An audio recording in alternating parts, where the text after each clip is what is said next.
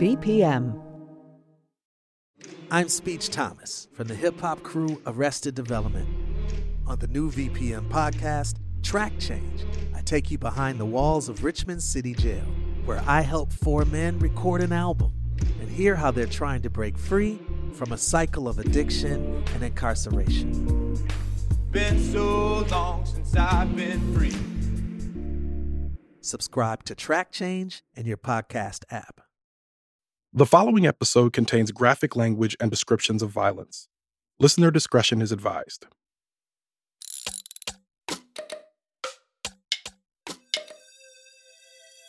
In 1914, the world of infant pageantry was turned on its head when Wesley Alexander Collins won the Newark YWCA Baby Contest. At just seven and a half months old, young Wesley, along with about 700 black and white babies, was evaluated on their mental and physical health and physical appearance. The contest was one part health consciousness, another part eugenics, with several doses of problematic domesticity. A reporter for the New York Age, a prominent black newspaper, was on the scene. The physicians and nurses in the first examination declared that little Wesley was well nigh perfect, only a coated tongue standing between him and a perfect score. At 20 pounds and 4 ounces, Wesley was reported as having, quote, proportions that are correct in every particular, unquote. His adorable victory photos shows that he was oblivious to the fuss caused by a black baby winning a gold medal. But cause a fuss, it did. White families scrambled, demanding a re examination. They even tried to hold a second, private baby contest. Hoping to find some baby more perfect than Wesley Alexander Collins. The New York Age reached out to the chief examining physician and final judge to make sure white resentment didn't deprive Wesley of his just due. Black children were typically excluded from better baby contests. When they were included and were ranked highly, their achievements were often disputed. So, the same year as little Wesley's upset win, the paper started sponsoring its own national contest, with 12 silver cups to be awarded to the best Negro babies of the country. Negro babies are among the best developed and most prepossessing in the world, and whenever they are entered into baby contests or baby shows in competition with the babies of other races, they are usually returned as winners. The age is now giving parents of the country at large an opportunity to show the world the future men and women of the race. Mothers and fathers who are proud of the beauty and healthfulness of their babies will have the opportunity to let the world know on what foundation their pride is based through the Better Babies contest. Scores of parents sent in photos of their children for the Age's Selection Committee to review. All the kids in the photos are precious, and all their parents describe them as clever. Our fine son is only 18 months old and weighs 24 and a half pounds. He is very precocious and can hold a hose and sprinkle water with as much precision as we can. It is generally acknowledged by all who know him and see him perform this feat. Anything he sees another do, he tries, and in many instances surprises all by his cleverness. Among the parents who sent a photo was Mrs. Gary, mother of six year old Maud Evangeline Gary. In her photo, the brown skinned girl is wearing a smart white dress with a white hat. Her chin length pressed hair loosely curls around her face. But Mrs. Gary did not come to play. She wanted to make a point about what she thought made a better baby, which couldn't be judged on physical features or educational attainment alone.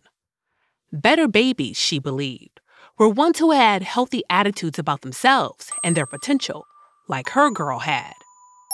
And so, in the photo sent to the selection committee, Maud is holding a baby doll almost as big as she is, with black, curly, combable hair styled with a white hairband and dressed in a fine, frilly dress. I do not allow her to play with white dolls, only those of her own race. I am trying to make her a race woman by daily teaching her to love whatever belongs to the colored race. Mrs. Gary might have gone searching for the doll in her local shop or ordered it by mail through the seller directly. In New York City, she would have had plenty of options from ads like this one from The Crisis, the NAACP's magazine. The colored doll is a live one. Children are going wild about the beautiful colored dolls. For emancipation celebrations, bazaars, fairs, and the holiday trade. The dolls have becoming features, are light brown in color, and have jointed limbs and eyes that open and shut. Imported by us and endorsed by the leading clergymen and educators EMS Novelty Co. Jamaica, New York. Unlike Christie, the first Black Barbie, or Addy from the American Girl collection, Maud's doll didn't come with a name. But like those popular dolls, she was more than a toy or a status symbol. The doll was a symbol of Maud's sense of self worth.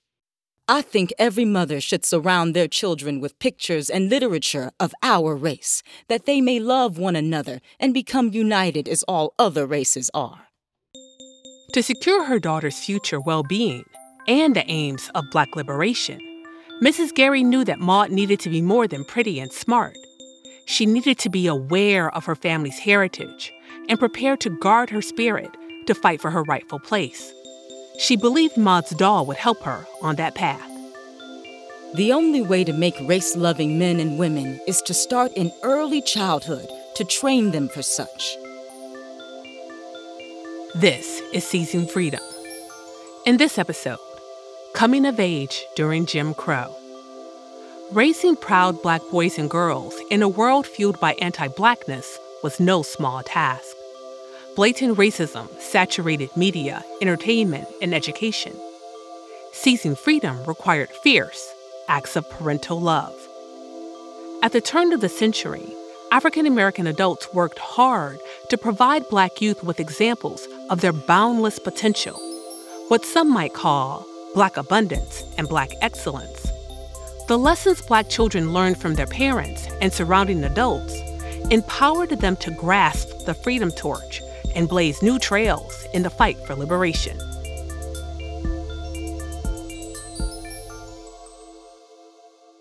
Maud Evangeline Gary's mother was one of many black parents whose love for their children and hope for their futures often coincided with a fear of what both white supremacy and individual white people would do to them.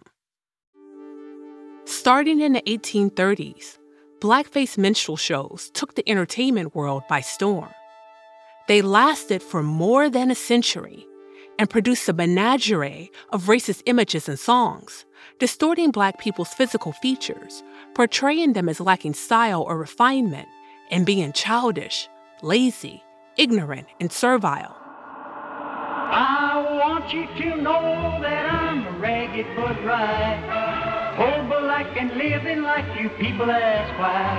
How would you like to go to work for me? Yes, ma'am. How much you gonna pay me, I hope? Well, let's see now. Mm-hmm. I'll pay you all your work. No, ma'am. I gotta have some money. Wheel about and turn about and do just so. Every time I wheel about, I jump Jim Crow.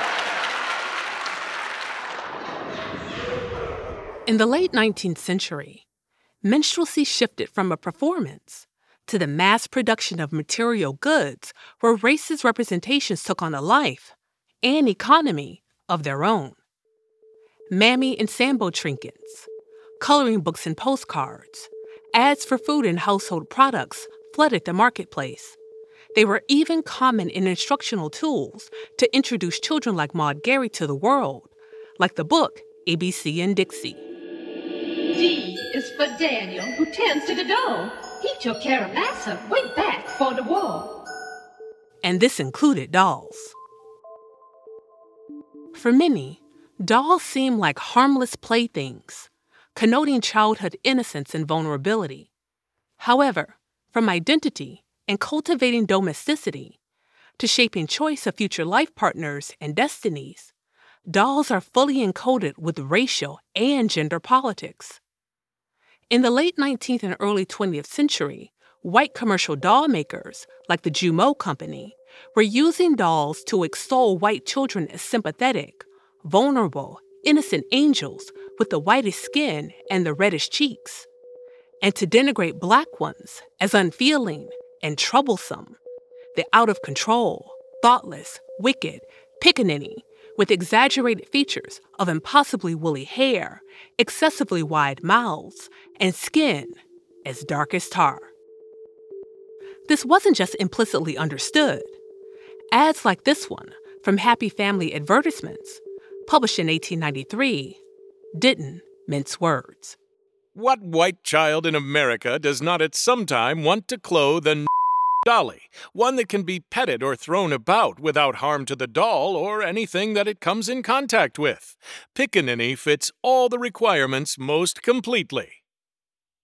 Before 1900, black parents didn't have many alternatives. They could keep hand making individual dolls for their children, as their mothers and grandmothers had for centuries, or they could purchase manufactured dolls and racist caricatures. This infuriated black parents like Chicagoan Mrs. Alva Bottoms. She wrote Half Century magazine about objectionable dolls she encountered while Christmas shopping and the horrible lessons they taught children.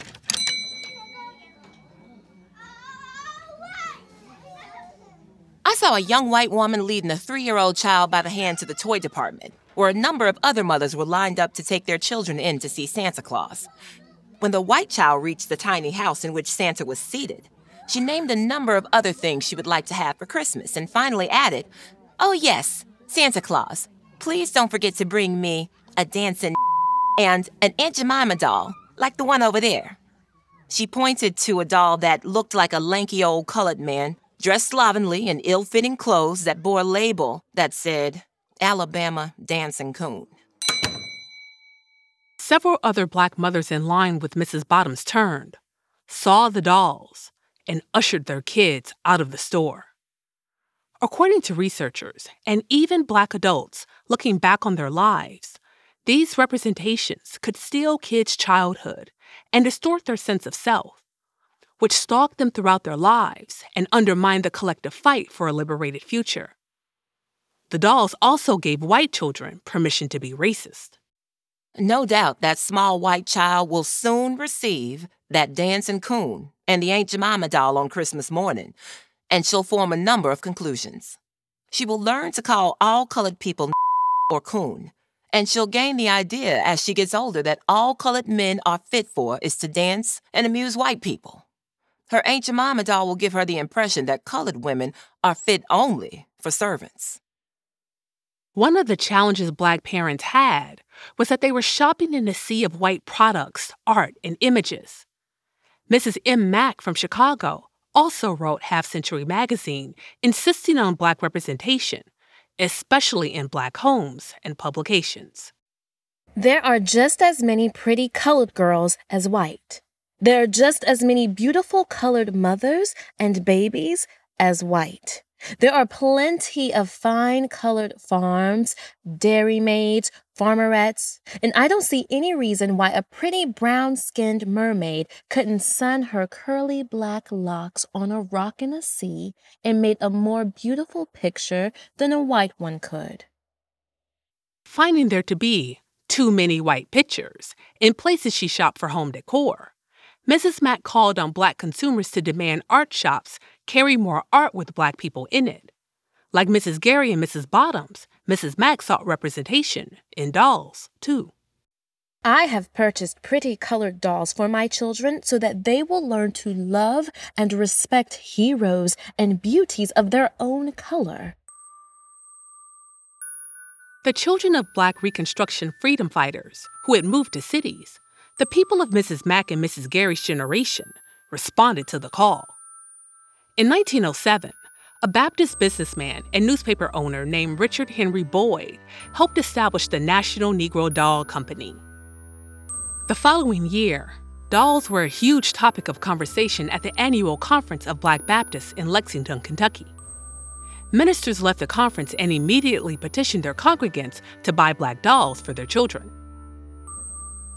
The resolution passed there, petitioning all Negro Baptists to henceforth buy Negro dolls for their children, in our opinion, is a timely and mighty step in the right direction. The Negro child playing with white dolls, to the detriment of his own race pride and race confidence, is imbued with foreign standards of beauty and culture. This sensible change in equal sentiment for toys and ornaments will profoundly affect Negro nature. The earliest manufactured dolls were imported from Europe and sold in emancipation celebrations, fairs, and Christmas church bazaars. Magazines like The Crisis included ads for these dolls for their black readers. With the church's blessing, black doll usage spread quickly. During the 1908 holiday season, the National Negro Doll Company reportedly sold about 3,000 dolls to places as far from Nashville as Spokane, Washington. The Christian Recorder, the publishing arm of the AME Church, told its subscribers No toy you can buy for a small colored girl will instill more of self respect in her unconsciously than a colored doll. Burn up the others. In 1912, the National Negro Doll Company stopped shipping dolls from Germany and opened their own factory in Nashville to meet high demand, producing more black dolls that actually looked like the kids who would play with them without the stereotypes. Throughout the 1910s, manufacturers like Berry and Ross, the Gadsden Doll Company, and the EMS Novelty Company sprung up to compete in the marketplace. In July 1919, the Crisis ran a profile of the success of the National Colored Doll and Toy Company and the woman responsible for it, Teresa Cassell. Ms. Cassell said she wanted to redirect the ideas of colored children. She wanted to inculcate them in the beauty and the message to be derived from a doll with a colored face. She believed innately that colored children should be taught to cherish the ideals as pictured in a colored doll, in the beauty of a brown skin, in the wave of curly hair, in the charm of perfect white teeth, in the contagiousness of a smile. The Colored Doll and Toy Company offered an array of dolls, from infants to taller sized ones, like Maud Evangeline Gary's. Advances in technology, like the use of unglazed porcelain and a range of brown tints, allowed the dolls to be more lifelike than handmade ones. They could be put into sitting positions and stand upright. These physical features, however, made them more expensive. Mrs. Gary likely paid a lot to buy Maud the doll she believed she deserved. Although dolls could be expensive, the National Negro Doll Company set them ranging from 50 cents to $8.50, which made them more accessible for working class families, the majority of the country, many of whom were one injury, illness, death, or late paycheck away from poverty. There was a lot riding on these dolls' shoulders. The success of these toy companies supported black parents' quest to raise race loving men and women. But toys didn't have to carry the weight of black children's future alone. New developments in print media, the same media that heavily advertised black dolls, also supported parents and kids on their journeys.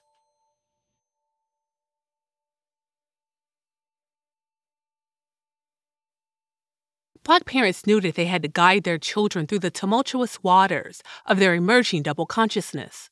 Those primal moments when Black youth come to understand the profound contradictions of the nation's stated principles and their realities as Black people in America.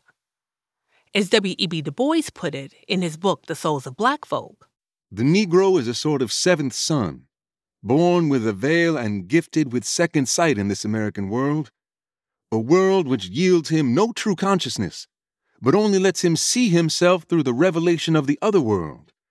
It is a peculiar sensation, this double consciousness, the sense of always looking at oneself through the eyes of others, of measuring one's soul by the tape of a world that looks on in amused contempt and pity. These moments of double consciousness could come through the erasure of Black people's existence in history books, or that existence being exposed only in the most dehumanizing light. As Reconstruction gave way to Jim Crow, moments of double consciousness could come when children rode segregated streetcars with their families and watched as their parents were forcibly removed from their seats. They could come when their white classmates, some as young as 12, were pictured in the paper celebrating a lynching. One ever feels his two-ness, an American, a Negro, two souls, two thoughts, Two unreconciled strivings, two warring ideals in one dark body, whose dogged strength alone keeps it from being torn asunder. The boys described moments like these as shadows, sweeping across the light of young black hearts and minds, dimming their pride in their ancestors' heritage and their outlook for the future. It is in the early days of rollicking boyhood that the revelation first bursts upon one, all in a day, as it were. I remember well when the shadow swept across me. I was a little thing away up in the hills of New England. He remembered exchanging early 20th century versions of calling cards with other boys and girls so they could meet up and hang out later. The exchange was merry till one white girl, a tall newcomer, refused my card. Refused it peremptorily, with a glance. Then it dawned upon me with a certain suddenness that I was different from the others. In heart and life and longing, but shut out from their world by a vast veil. Du Bois didn't want to live behind that veil. He didn't want to be white. But even at that age, he knew his white peers would automatically receive dazzling opportunities in the years ahead, luxuries of life denied to boys like him, solely on the basis of race. Fueled by contempt and anger, Du Bois pledged that he would grab as many opportunities as he could for himself. Just how I would do it, I could never decide. By reading law, by healing the sick, by telling the wonderful tales that swam in my head. Some way. He knew he had an awareness and privileges not all boys or people enjoyed. With other black boys, the strife was not so fiercely sunny. Their youth shrunk into tasteless sycophancy or into silent hatred of the pale world about them and mocking distrust of everything white or wasted itself in a bitter cry, Why did God make me an outcast and a stranger in mine own house? In order to combat the effects of double consciousness, many black Americans at the end of the 19th century relied heavily on themselves, prioritizing self determination and securing their collective destiny through solidarity, self help, and economic independence. Around this same time, there was an emergence of a larger black print culture that protested injustice and celebrated black achievement. Before Jet and Ebony magazines arrived in the 1940s and 50s, there was The Colored American, The Voice of the Negro, and The Crisis, illustrated literary monthly magazines that chronicled black life and achievements. The Crisis was, and is, the official magazine of the NAACP. First published in 1910, it's still running as a quarterly journal. W.E.B. Du Bois, who helped found the magazine and edit it for two decades, wanted it to be a record of the darker races, meant to set forth those facts and arguments which show the danger of race prejudice, particularly as manifested today toward colored people. Once a year, in its early days of publication, The Crisis released an issue devoted entirely to youth. We are and must be interested in our children above all else if we love our race and humanity. The children's number was the most popular issue of the year. It included stories and fairy tales, photos of cute naked babies, articles, news bulletins, and letters from readers.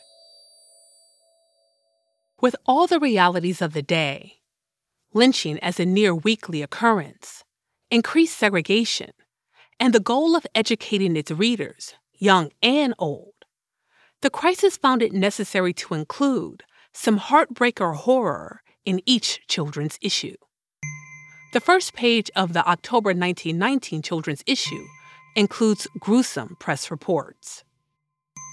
Eli Cooper, a Negro, was shot to death in a church at Ocmulgee, Georgia, by a mob. The church was then burned. A mob stormed the jail at Knoxville, Tennessee, in search of Maurice F. Mays, a Negro. Lucius McCarthy, a Negro accused of an attack on a white woman, was lynched at Bogalusa, Louisiana. His body, dragged through the streets, and then burned. In the rest of the issue, interspersed between photos of smiling siblings, ads for dolls, and books on the glory of Black Reconstruction, are detailed reports on the Red Summer of 1919, when white people rampaged in cities across the country, massacring Black people. The reporting also detailed how many Black people fought back. Du Bois wondered about the psychological effect this would have on Black children. To educate them in human hatred is more disastrous to them than to the hated. To seek to raise them in ignorance of their racial identity and peculiar situation is inadvisable. Impossible. Black kids needed a better balance. And so in 1920, the crisis expanded its offerings by releasing the Brownies book, a monthly children's magazine. The dedication read To children who with eager look scanned vainly library shelf and nook for history or song or story that told of colored people's glory. We dedicate the Brownies book. Du Bois and fellow editor Jessie Fauset said the magazine was created for all children, but especially ours, the children of the sun. The Brownies book was meant to be read in collaboration with attentive parents, the kind of mothers and fathers who might have insisted that their children had black dolls. In the magazine's launch, Du Bois announced It will be a thing of joy and beauty, dealing in happiness, laughter, and emulation, and designed especially for kiddies from 6 to 16. It will seek to teach universal love and brotherhood for all little folk, black and brown and yellow and white. Of course, pictures, puzzles, stories, letters from little ones, clubs, games, and oh, everything. While it's unclear how many total subscribers the magazine had, they produced 24 issues over the course of their run, from 1920 to 1921, that subscribing Black families who knew about it and could afford it adored. One parent, eager to read the Brownies book to and with their children, was Bella Seymour. My little girl has been studying about Betsy Ross and George Washington and the others, and she says, Mama, didn't colored folks do anything?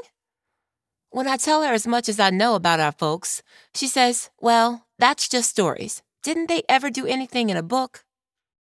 Just as children and their parents were assaulted on a daily basis with racist representations of blackness when they sought toys and games, they encountered erasure and distortion in classrooms, libraries, or whenever they sought to learn U.S. and global history. I have not had much schooling, and I'm a busy woman with my sewing and housekeeping, so I don't get much time to read, and I can't tell my little girl where to find these things. But I'm sure you know, and that now you will tell her. Our little girl is dark brown, and we want her to be proud of her color and to know it isn't the kind of skin people have that makes them great. Brownies readers like Claudia Moore, a student in Pittsburgh, wrote into the magazine to say that she was tired of mainstream commemorations that excluded her people. I get so tired of hearing only white heroes and celebrating holidays in their honor.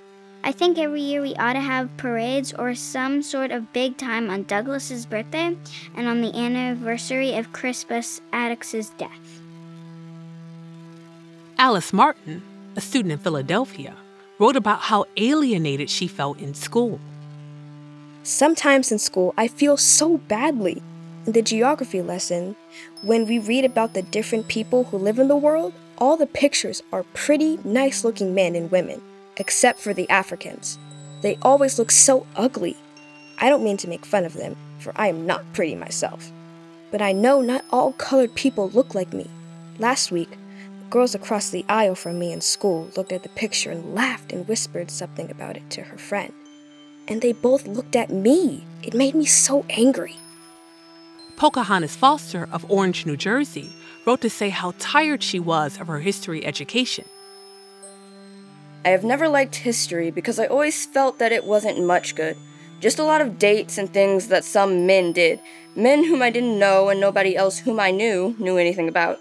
Just something to take up one hour of the three hours left after school.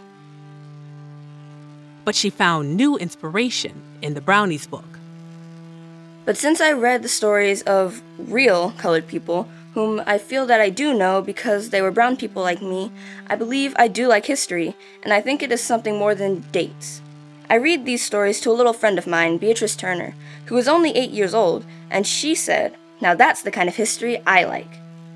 Du Bois would later say he wanted children to see that they could be great, heroic, or beautiful. Examples written by a cadre of black and white contributing writers were abundant in the magazine's illustrated histories of black achievement.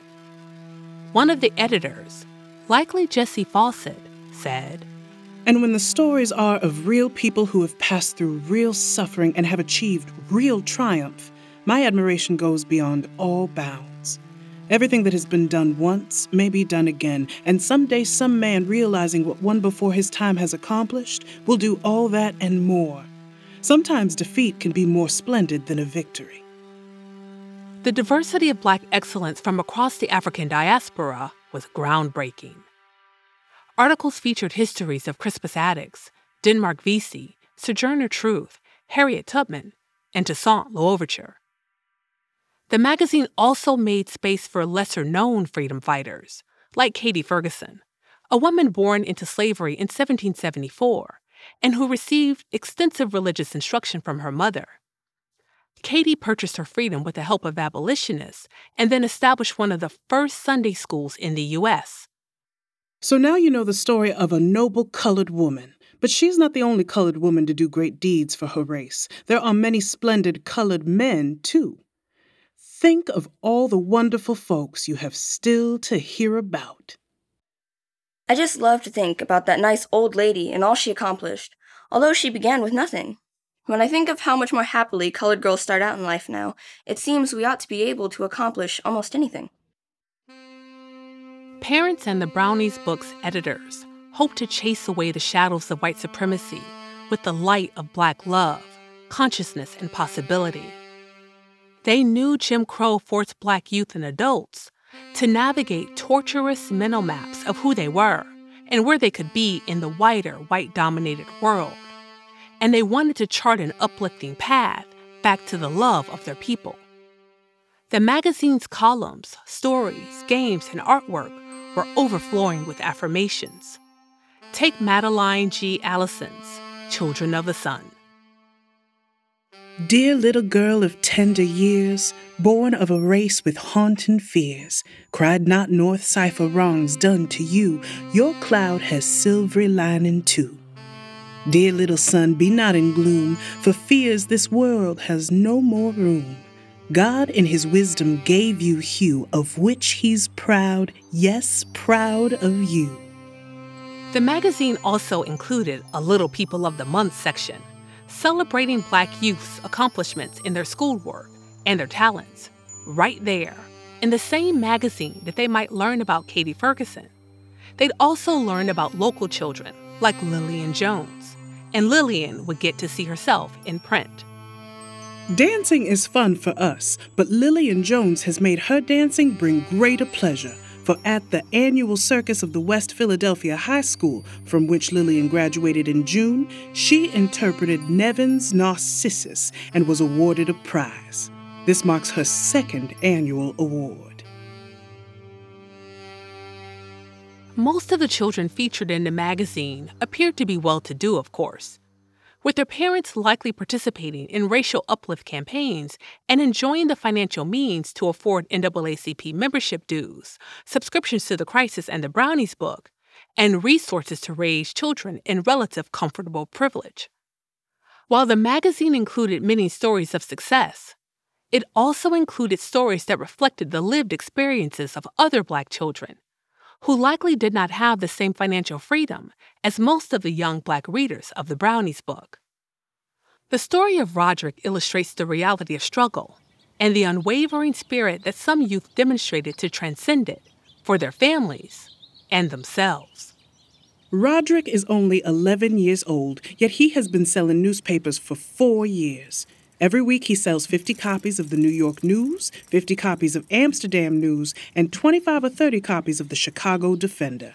Sometimes he sells monthly magazines, and in the summer, he peddles refreshments. He lived with his grandmother for a while and then he helped her with his earnings. Now he lives with his mother again, and this year he has bought his shoes and suit for school, which of course he goes to school. He is in grade six. During the month of September this past year, he was one of nine boys whose names appeared on the honor roll.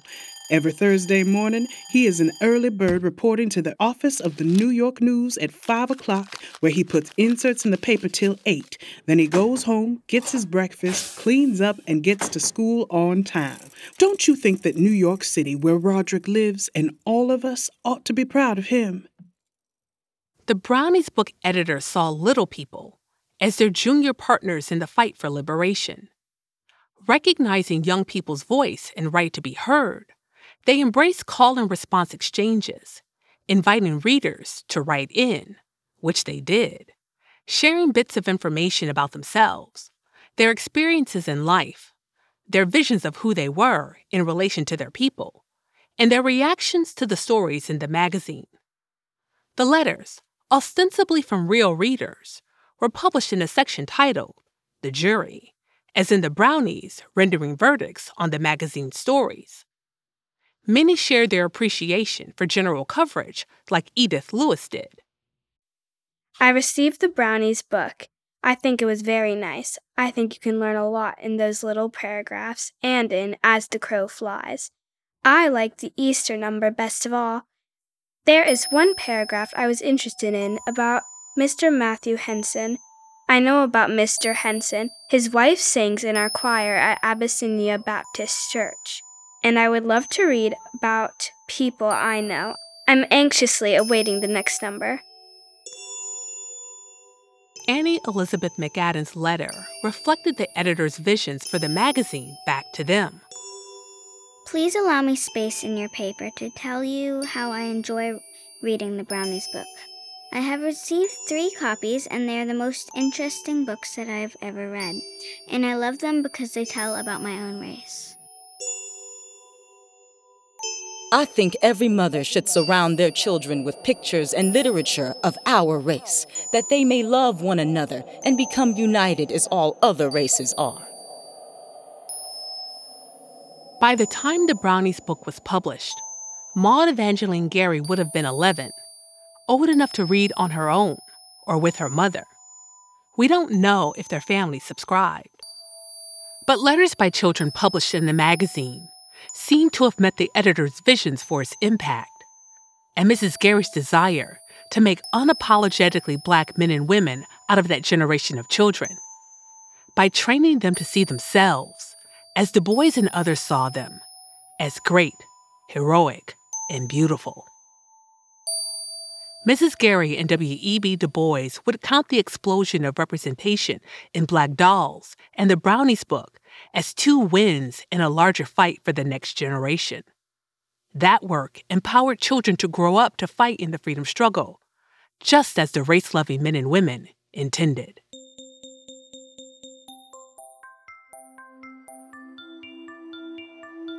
Seizing Freedom is a production of VPM in Molten Heart. It's hosted, written, and produced by me, Kidada Williams.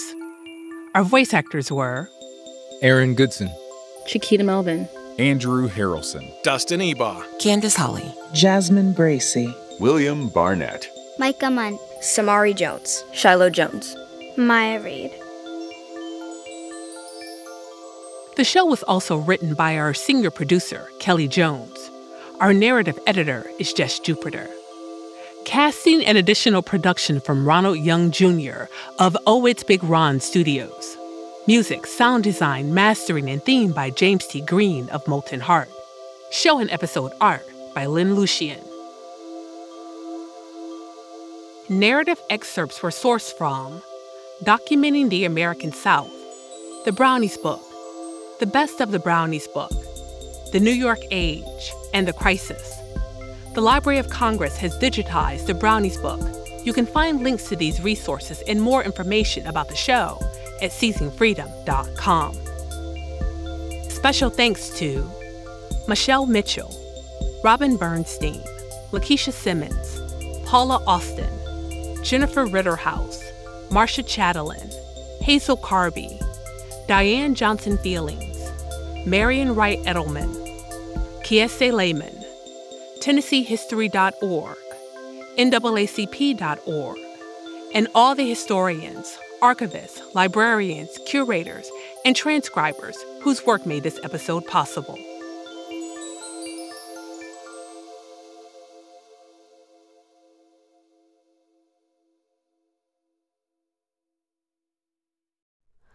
Hi, it's Terry Gross, the host of Fresh Air. We bring you in depth, long form interviews with actors, directors, musicians, authors, journalists, and more. Listen to our Peabody Award winning Fresh Air podcast from WHYY and NPR.